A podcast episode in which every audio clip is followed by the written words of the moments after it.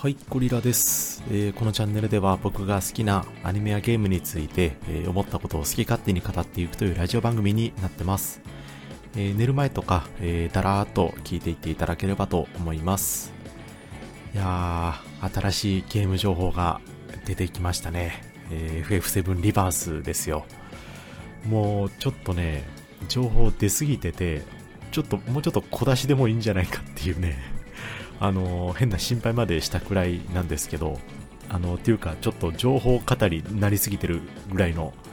感じですね。あの頭の整理が追いついてないということで、まあ嬉しい悲鳴っていうやつなんですけど、いやー、楽しそうですね。もう本当に楽しみですよ。ね。まあ、そもそもね、クラウドが今のグラフィックで元気に、あのー走ったり切ったりしてるだけでも嬉しいんですけどね。まあ、この、特にこのリバースに関しては、まあ、ストーリーを、に重点を置きながらもですね、まあ、自由に探索できるっていう、もうまさに、えー日本の RPG の形式を、まあ、そのままにですね、あの映像クオリティで提供してくれるっていうところが、まあ、特に見どころかなと思いますね。やっぱ分かってますね。スクエニはね。まあ、スクエニ散々なんですけど、最近ね、もう株価も下がりまくりで売り上げも全然伸びないみたいな。まあ、伸びないわけじゃないか。やっぱ FF14 のね、あのー継続課金がクソでかいので、まあ、それがね、あの、なくなった瞬間多分会社としてマジで終わると思うんで、マジでどっかでのタイミングで浮上しないといけないんですけど、まあ、僕はね、この、まあ、これからもスクエに応援していきたいというふうに思ってます。で、今回ね、あの、プレイヤブルデモでしたっけ？あの、ちゃんと TGS 参加者はプレイできるみたいな感じだったんかな？多分そういうことですよね。わかんないですけど、まあ、何しか YouTube であのプレイ映像が公開されましたよと。で、それが、あの、ジュノン、ジュノンエリア探索編と、まあ、過去回想編ということでね、えーまあ、見ましたと。でも、えーあんま見てないという感じですね。これあの、なんですかね、発売された時の楽しみ、ワクワク感が、やっぱちょっと、あの、1ミリ、2ミリかもしれないですけど、半減するんで、えーまあ、ざーっとだけね、見ましたという感じですよ。どないやねんって感じですけど、まあ、それでもね、あの、クオリティの高さだけは少なくとも伝わったので、えーだいぶ満足してます。ただおそらくこの感じは、あの、数日後にまたね、我慢できずに見るんだろうなっていう感じはしてるんですけど、まあ、ちょっと内容は、えー把握したという感じですね。で、個人的にね、僕、あの、すごい、この、ムービーの中で、プレイ映像の中で好きだったのがですね、えージュノンエリア探索編のですね、あの、最後に、あの、魚のボスみたいな、気持ち悪い魚のボスみたいな出てくるじゃないですか。まあ、なぜか宙に浮くんですけど、でね、その、まあ、なんですかね、幅目の桟橋みたいなところ、でかい桟橋みたいなところでね、えー戦うんですけどね。で、そのボス倒したら、あの、逃げるんですよ。海の方にバーってやって。で、クラウドがね、逃がすかって言って、バーって走っていくんですね、海の方に向かって。で、そしたら、あの、まあ、隣からイルカが並走するような形で海を泳ぐんですね、沖の方に向かって。まあ、二人して、そのボスを追いかける形ですよ。で、ダラダラって走っていって、で、クラウドがイルカに目配せしてですね、あの、イルカも OK 分かったみたいな感じでね、よし、あれやるぞみたいな謎の意思疎通が図られましてですね。で、そしたらクラウド君バーンってジャンプするんですね、海の方に向かって。で、そしたらイルカも水面バーンってジャンプして、で、そのイルカの背中を足場にして、さらにクラウドが高く飛んでですね、えーボスに一撃を見舞うというね、ちょっと笑っちゃいましたね、あのシーンね。いや、あの、かっこいいんですよ、間違いなくね。でも同時に、あの、滑稽さがありますよね、コミカルさというかね。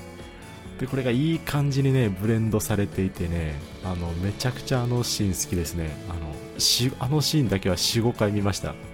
なんかすんげえにんまりしちゃうんですよね。で、今作ね、仲間との連携技が繰り出せますとは聞いてたんですけどね、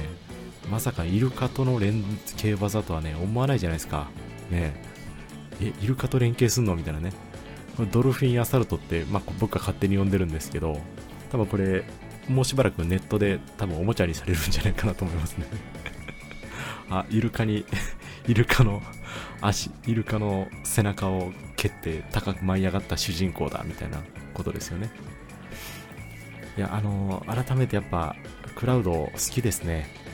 そもそもバチクソイケメンじゃないですか。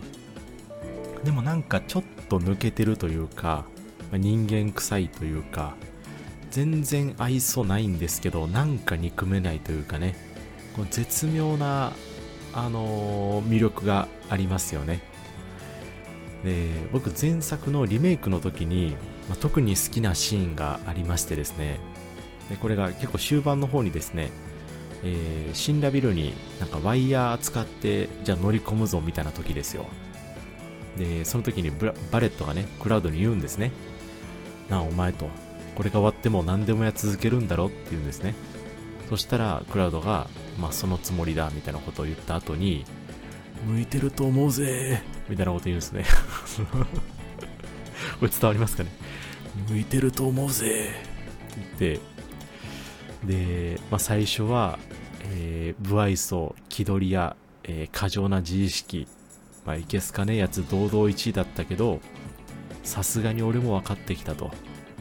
本当のお前は違うって言うんですね。あれね、めっちゃ良くないですか？これ結構共感してくれる人多いと思うんですけど、てかあれ、サブイベちゃんと全部埋めないと、あのシーンに切り替わらないっぽいんで、見たことない人もいるかもしれないんですけど、まあなんかあの、バレット、えー、バレットシーンみたいな感じで検索したらね、多分出てくると思います。で、なんすかね、まあ、そもそもバレットのキャラクターが思ってたよりも魅力的すぎて、なんかみんな終盤からめっちゃ好きになってたと思うんですけど、まあ、そんなね、まあ、バレットも踏まえなんですけど、まあ最初めちゃくちゃ仲悪かったじゃないですか。ねもう、それこそいけすかねやつ堂々1位の、まあまさにそんな感じだったじゃないですか。で、あんだけケンケンしてた、まあ、バレットがですね、まあ、クラウドの内面を知った上で、まあ、認めてるみたいなところですよね。でしかも、この人を助ける仕事が向いてるっていうね、まあ、ここがやっぱね、ちょっとやっぱグッときちゃいましたよね。あのー、普通にプレイしてて、なんかじわっときた記憶があります。うん。っていう感じでね、これちょっと地味かもしれないですけど、僕はすごい好きなシーンですね。あとね、あの、あ、そうそう、今回の TGS の話に戻しまして、えー、あと過去回想編ですね。これ、まあ、セフィロスと一緒に、えー、5年前にニブルヘイム、あれ？ニブルヘイム、ニブルヘイムか。合ってますよね。で、ここに来た時に、来た時の、まあ、回想というか、なんですかね、そのシーンだったんですけど、で、まあ、セフィロスが操作できますと。で、クラウドと共闘できますよということで、まあ、結構見どころの、えー、シーンなんですけど、なんかね、二人ともね、なんかめっちゃ楽しそうでしたよね。あのー もうできてんじゃねえかっていうぐらいね なんか、めっちゃ、あれ、一部界隈ではすんげえ盛り上がってるんじゃないですかわかんないですけど。で、クラウドがね、あの、めっちゃ明るい、全然キャラ違うやんけっていう状態になってる理由は、まあ僕はわかるんですけど、もうセフィロスにね、子犬かって言って突っ込まれてましたからね あ、セフィロス突っ込みいけるんやと思いましたね。ねあ、あ、ここんな感じなん？みたいな ま確かに子犬感はありましたけど。で、まあほとんどね、原作の流れって、まあ覚えてないんですけど、多分あれがね、あの、おかしくなっちゃう前の、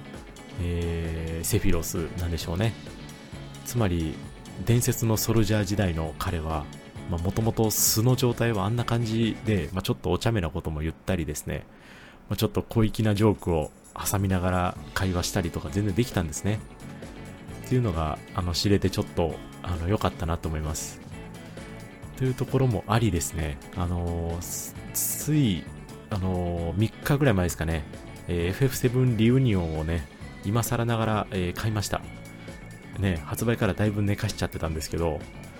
で、今やってるオクトパストラベラー2がね、あの、だいぶ大詰めなんで、それが終われば、リューニオンを、えー、プレイしてですね、あの、リバースの発売に備えたいと思ってます。はい。なんでね、あの、セフィロス闇落ちシーンみたいなところも踏まえてですね、えー、ちょっと予習を、予習というか、あのー、なんですかね、お勉強したいなというふうに思ってます。というわけでね、えー、今回は、うん、全体を通して特にね、あれなんですけど、まあ、特にイルカに乗って戦うクラウドかっけーっていうことが言いたくて、えー、今回撮ってます。はい。というわけでね、あの、僕は、えー、アニメとかゲームとか、まあそういった話に関してですね、え、ー、と、ラジオ動画を、えー、そこそこの頻度で上げてますので、もし気に入っていただければ、えー、チャンネル登録とか、いいねボタンとかぜひよろしくお願いいたします。はい。では、えー、最後までご視聴いただきましてありがとうございました。失礼いたします。